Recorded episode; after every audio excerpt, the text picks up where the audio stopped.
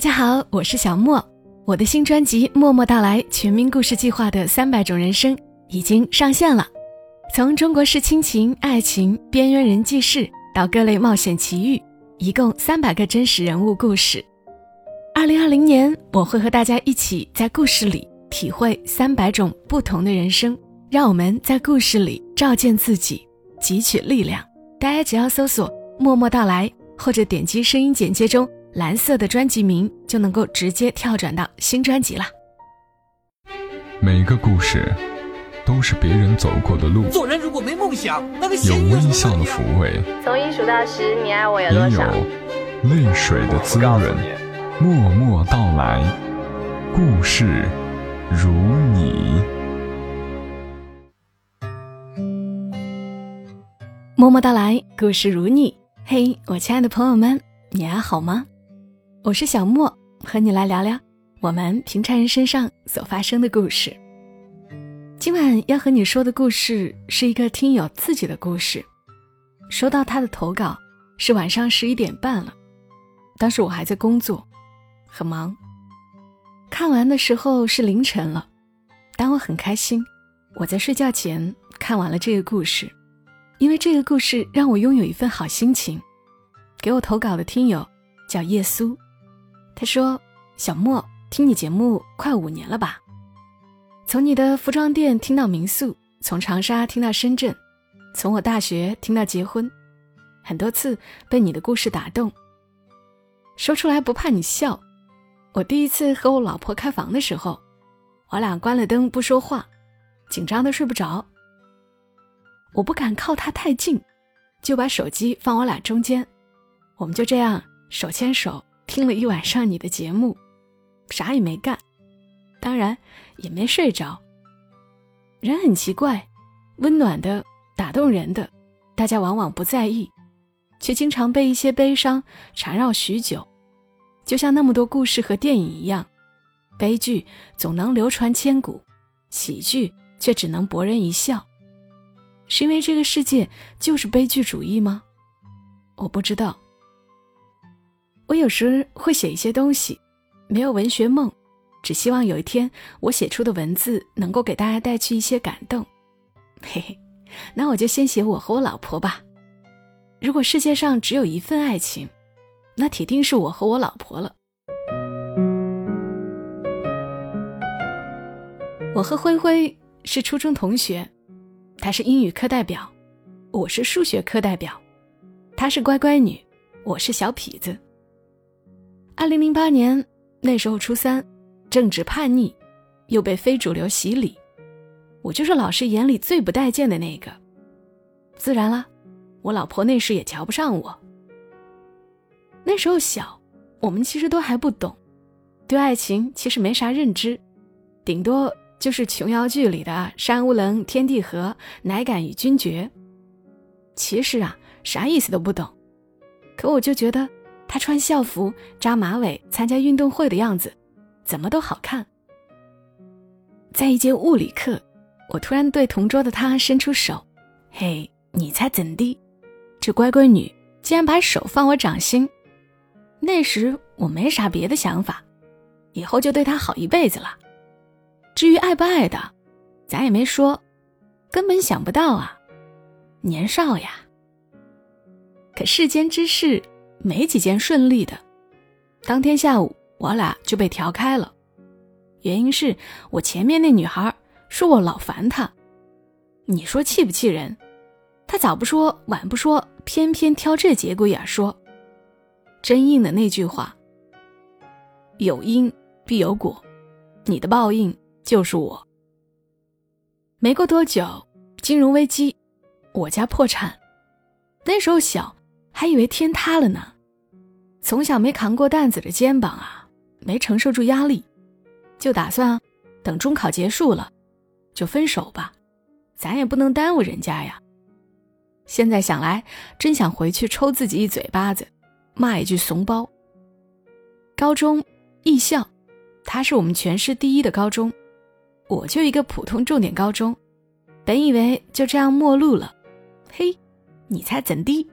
这乖闺女竟然在周末去我学校找我，我是在校门口跟他巧遇的，那给我开心的。可是呢，命运这东西啊，就喜欢开玩笑。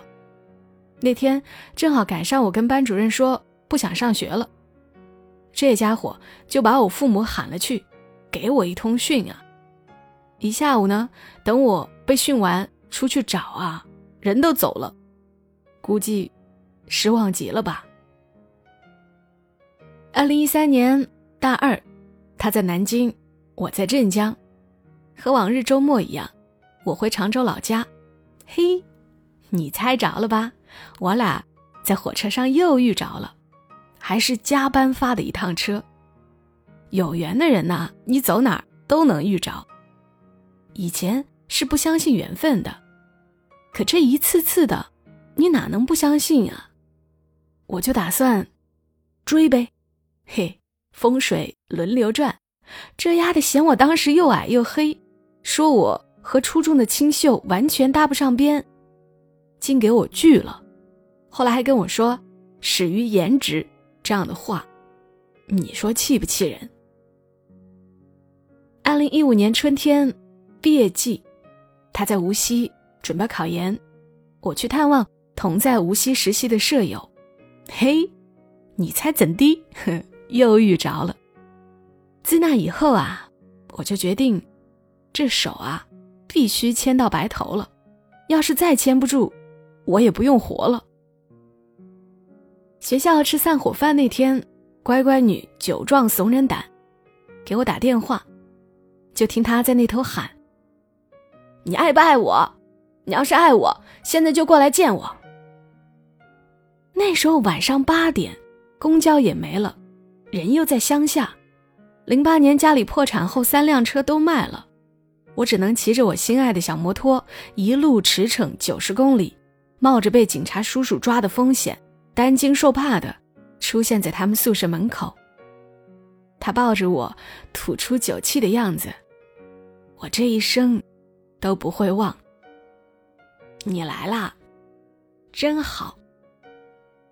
是啊，勇敢真好。如果你真的喜欢一个人啊，就在半夜想见的时候出发。在我们的世界里，爱情就是面包，没有就会饿死的。而勇敢呢，就是你向这个世界谈判的唯一底牌。二零一五年夏天，很庆幸灰灰考研失败。我们在无数次面试被拒和无数次拒绝 offer 后，终于在老家的城市落脚，几乎在同一时间就职。当时不会想什么职业规划、就业前景，甚至连工资都不在第一考虑的范畴。九年义务教育，三年高考，四年大学，看似接受了高等教育，其实除了拿到一张纸，啥都不会。当时啊，能有口饭吃就已经满足了。选定工作的原因很简单，距离够近。我们俩的公司在同一个园区，两栋楼步行也不过十分钟。对于热恋的男女来说，在一起就好。二零一五年的秋天，就是在放弃午休说情话，加班楼下等吃饭，发了工资戳一顿中过去的。当时加起来不到五千的工资，住着六平米的合租隔板间。我们在最贫穷最苦的时候相依为命。二零一五年的冬天，因为工资太低，灰灰最终还是决定去南京发展。而我因为工作技艺还没打磨好，决定留守常州一段时间。那个冬天很冷，下班后饿着肚子骑十五公里的电动车赶往火车站，晚的时候到晚上十一点才到南京。灰灰有时候会来车站接我，有时候会在出租屋里做好晚饭等我一起吃。说上两小时的情话，一夜缠绵。第二天早晨五点多，天还没亮就得赶火车，再火急火燎的回常州上班。好几次因为电动车电不够迟到了被领导骂，因为工资低路费高昂，这样的匆匆最多也只能一周三次。有时候反过来，灰灰也会这样风尘仆仆的来看我。我最反对异地恋，一是因为异地恋苦，二是因为异地恋太贵，三是因为怎么可能存在长期的异地恋？彼此相爱的两个人需要承受多大的反噬，才能抑制那种想要拥抱的感情？熬过了那个漫长的冬天，我终于在春暖花开的日子去了南京。我们像很多初来乍到的小情侣一样，逛玄武湖，爬明城墙，赏樱花，去鸡鸣寺求姻缘，用我们的脚步丈量这座六朝古都。由于工作关系，我们的工作和休息时间互相冲突。起初因为不是很忙，我们会在周日下午拥有共同的休息时间。我们就是在这样的午后一点点认识这座城。石鼓路上的牛奶冰，秦淮河畔的丁家馄饨，湖南路的风波庄，还有小区楼下的牛肉锅贴，这些都是这座城市刻在我们灵魂里的味道，时常解开封印，撩拨我们记忆的味蕾。可是生活又怎会一帆风顺，波澜不惊？我们也曾因为贫穷吵架，也曾在失意的夜里抱头痛哭，也曾因为天地不仁斥骂。可是这一切仿佛都随着坝上草原上的落日沉入心底。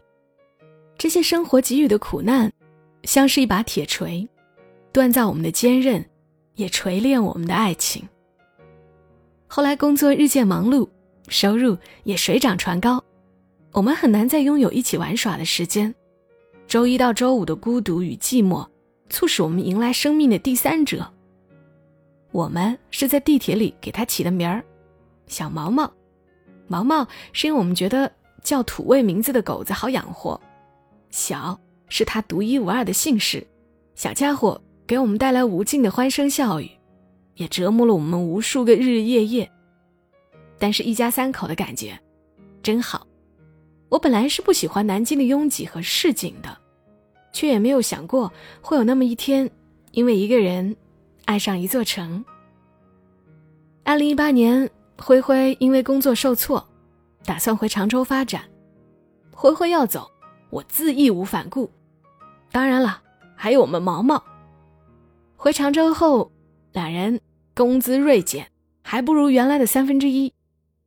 迷茫促使我俩决定折腾，我开了家小店，他继续他的培训事业。创业的苦啊，没有经历过的人是不会明白的。所幸我们在挣了点小钱的情况下，摸清了以后的路。二零一九年六月，我俩终于结婚。我和灰灰可能是所有人眼里最幸福的一对，我们都是棱角分明的人，我们现在依然是，只是更加契合了。我们放弃很多其他的，只为了一直陪伴走到今天。以前我们很努力，想要追求的婚姻，也只是在走着的路上，顺道就完成了。甚至我们对婚礼的期待，都不如一场旅行。前一段时间，抖音上有一段很火的话：人的一生很短暂，最终都会失去。你不妨大胆一点，去爱一个人，攀一座山，追一个梦。爱情这东西呀，你只有真正为它奋不顾身，它才会为你降临。勇敢一些，大胆一些吧。下面是我在结婚前一天写给我老婆的，分享给大家。终于也走到了这一步，慧慧，想起来你会会心一笑吗？我们曾无数次被电影里的爱情桥段打动，各式各样的主人公总是历经艰险，甚至经历一些生离死别，才在余晖里相拥而泣。年少的时候感动到泪眼婆娑，幻想长大后遇到天选之人。慧慧，假如我们没有遇见彼此，是否也会像那些蝇营狗苟之辈一样蹉跎？我不能说我们是唯一被爱情眷顾的人，但假如这世间只有一份爱情，那必然是你和我。时至今日，我们再也不需要从旁人眼里汲取祝福来为自己打气，我们终于可以在千万人里情有独钟。还记得我反复不停地看《天下无双》吗？懦弱的皇帝为了凤姐，敢于踏步上前违抗太后。混混阿龙因为自卑不敢承长公主之深情，却在失去后幡然悔悟，于桃花树下许海誓山盟。他们都是别人眼中不可能的人，可是爱情就是这样捉摸不定，直到有一天你终会遇到属于你的天下无双。慧慧为了求婚和表白，我曾准备了无数言语，可是我认为最浪漫的就是那天我和你说的，假如有一天我们只有两块红烧肉，我一定都给你吃。这是我初遇你时的情话，过了这么多年，我初心不变。幸福的一生何其漫长，很多有情人止步于婚姻之外，而我们走在了很多人前面。余生漫漫，我会努力让你每一次流泪都是因为感动，而不是因为委屈。我这一路都在追逐你，也谢谢你一路走走停停，始终回头等我。